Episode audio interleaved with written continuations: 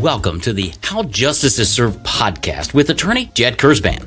If you're a practicing attorney or a business person who needs to persuade others when the stakes are high, this is the podcast for you. Whether you stand in the courtroom or the boardroom, Jed will teach you how to persuade people when it really matters. Listen as Jed shares keen insights, life lessons, and memorable stories, all delivered with a dose of humor. Here's your host, Jed Kurzban. Well, I'm joined by Jed Kurzban. He is the author of How Justice is Served. And Jed, today we're going to be tackling chapter three of your book, which is Build Your Case to Your Theme. So, can you break down how trial attorneys, um, or really attorneys in general, build a case and kind of organize their case so they have success in the courtroom? What does that look like? Sure. So, thank you for having me. I will tell you that themes are very important in a case as I've said before, and my book talks about it, juries identify with the good guy and they want to punish the bad guy. Right. And so themes are created to help a jury understand what occurred here. Uh, there's unfortunately a principle, it's a psychological principle, that most people believe bad things won't happen to them, so they try not to identify with people that are injured. Mm-hmm. So you need them to identify with your client so they can understand how your client was injured. One of the ways you make them identify with your client is creating a theme. So, for instance, if I have a case where I have a tr- long distance truck driver who was unfortunately run over and killed while delivering a vehicle, my theme was not that this was sort of just while working he got hurt. My theme is here's a man who's willing to drive 3,000 miles tired through snow and rain to put food on the table for his wife and son because he loved them and wanted to supply a light for them and provide a light for them. And he's willing to do what it takes. And when he got to his destination, the destination said, you know, we don't want you parking here. It doesn't look good. We don't like how it looks. We're going to put you on a side street, which is dangerous, not protect you. And he was eventually run over and killed by a truck driver, a, a tow truck. So my theme was if you're doing your job and you're doing everything you can, you need to be protected from harm by the people above you, your bosses. Your bosses can't just put you in harm and let you get killed, right? Because he was delivering to a place that had to accept his long distance haul. And they knew putting him on a side road where he can get run over was dangerous. They just didn't care. So my theme was what? What did you do to protect your employee? And if you did nothing, that's shameful. And if you did worse than nothing, but you put him in harm's way, that's worse than shameful. Mm. And a jury should not accept that, and they generally don't. And so, one of the ways that I build my theme is I build my theme to my case, and I always, when I'm building my theme, use what's called Burke's Pentad. Burke's Pentad is an ancient Greece kind of tradition of how to build drama. So in ancient Greece, they had these huge auditoriums, they built drama, and how do you build drama? And you know they're very smart back then in the way they identified what people wanted to see and hear to feel emotion hmm. right? So any good trial lawyer will tell you they don't want sympathy for their client. That's not what i'm here for. I'm not here for sympathy. My clients don't want sympathy. But i do want general general i do want generally to elicit emotion hmm. i want you to be emotional and understand what occurred so Burke's Pentad is this way to build drama and emotion through the act. So, what's the act? In this case, the act is you made my guy park on a side, a busy side road where he could be injured. Number two, what's the scene? Well, the scene is this side road. I had pictures of it, and I showed the traffic going back and forth and how this defendant knew of that traffic. Number three, the agent. Who's the agent? In this case, it was the person that told my client to park on the side road agency. So now, who controlled the agent? In this case, it was, you know, the big defendant company controlled the agent that told my client, to park on a side road. We don't want you here.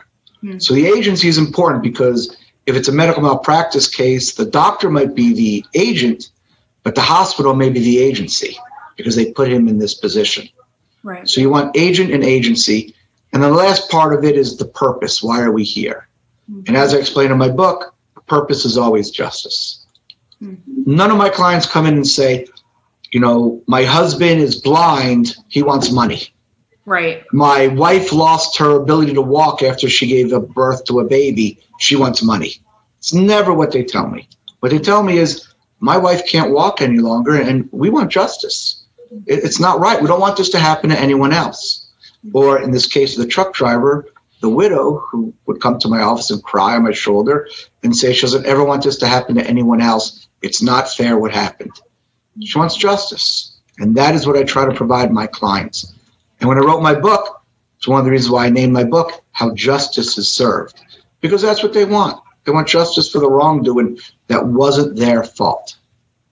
So, what would you say is the best way to frame your case where it really will appeal to a jury? Maybe get even beyond that, like you said, that kind of psychological block of not wanting anything bad to happen to them. So, they don't want to see this injured person as a real person.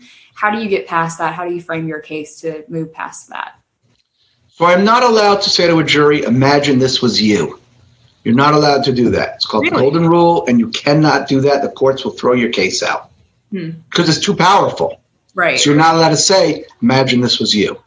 Hmm. So it's a good question. And the question is, how do I say to you, imagine this was you without saying that? saying that.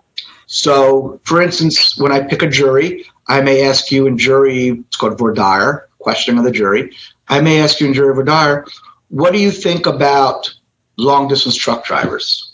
And your answer may be, well, my uncle drove a truck and I know it's really hard work. And in the end, I know they just want to get home to their families. Hmm. All right, so I'll take that note. Now, how do I do my case? I'll be in trial and I'll start to cross examine the agent, the bad guy, and say, when you put him in harm's way and let him get killed, you understand he cannot go home to his family now? That's hmm. all my client wanted to do was go home to his family, and you took that away from him. Now, you, the juror that said that, you're going, that is what he wanted to. He wanted to go home. He's talking to me, but he's not saying he's talking to me because I'm not allowed to talk to you. So you're not really being saying this is you, but right. this is you. So how do I do it? That's how I do it. I take my notes in voir dire and I try to make sure I touch every juror where they say it matters to them mm-hmm. in my case without saying, I know this matters to you. Now, as far as um, all of the you know jargon that can come with being in the courtroom it, it can kind of be overwhelming i'm sure as a juror coming in and hearing all of this going on around them. So why do you feel like it's important for an attorney to to be like a regular person? You touched on that earlier that you're just a normal guy. How do you talk like a real person when you're an attorney and you're in the courtroom doing your job? How do you appeal to the jury as a real person so I think that is what separates me from many other trial attorneys. Mm-hmm. Law school teaches you to think and talk and act like a lawyer. And unfortunately, too many lawyers think and act and talk like a lawyer. Mm-hmm. So, for instance, in medical malpractice, we'll take a case I had in medical malpractice where they allowed a, um, a heart puncture to occur during a catheterization, which can actually occur. People puncture hearts every day, all day in the country. However, when they puncture the heart, they see the blood pressure drops and they're supposed to repair it. And it's right. pretty easy to repair this little hole they make in the heart. In this case, the doctor had somewhere to go. So he left the hole, assumed some young medical student would fix it, and he left. All right. So the defendants will tell you in medical malpractice, you must have liability, causation, and damages. And they'll talk about liability, causation, and damages I'm a regular guy. What the hell's liability, causation, and damages? Jury doesn't know. I barely know. Why, why you talk like that? So I say, look, this doctor, he messed up. He screwed up and did something wrong. And because he did something wrong, my guy died. Mm-hmm. And my guy died for no other reason other than when he made this mistake, he was too much in a hurry to go play golf or go get a drink or do whatever he wanted to do. He didn't fix his own mistake. Mm. I fix my mistakes. Most people I know, if they make a mistake, they try to fix their mistakes, but not this guy. He didn't fix his mistake. Now, I talked about liability, causation, and damages. Right. You just don't use those words because the hell are those words? So you have to be able to communicate with the jury, and I think that's one of my greatest strengths. Is I I'm a lawyer who wears blue jeans and sneakers to the office every day. that's just how I am. I'm a regular guy and I talk to my jury like a regular guy.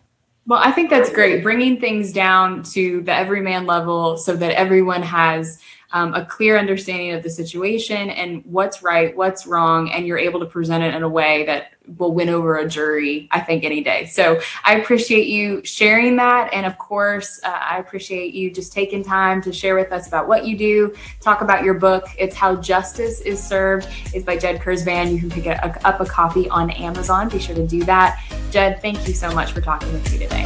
Thank you very much for the time. I appreciate it. Thanks for listening to the How Justice is Served podcast with Jed Kurzban. Learn more or get a copy of Jed's book when you reach out to him at kktplaw.com. That's kktplaw.com.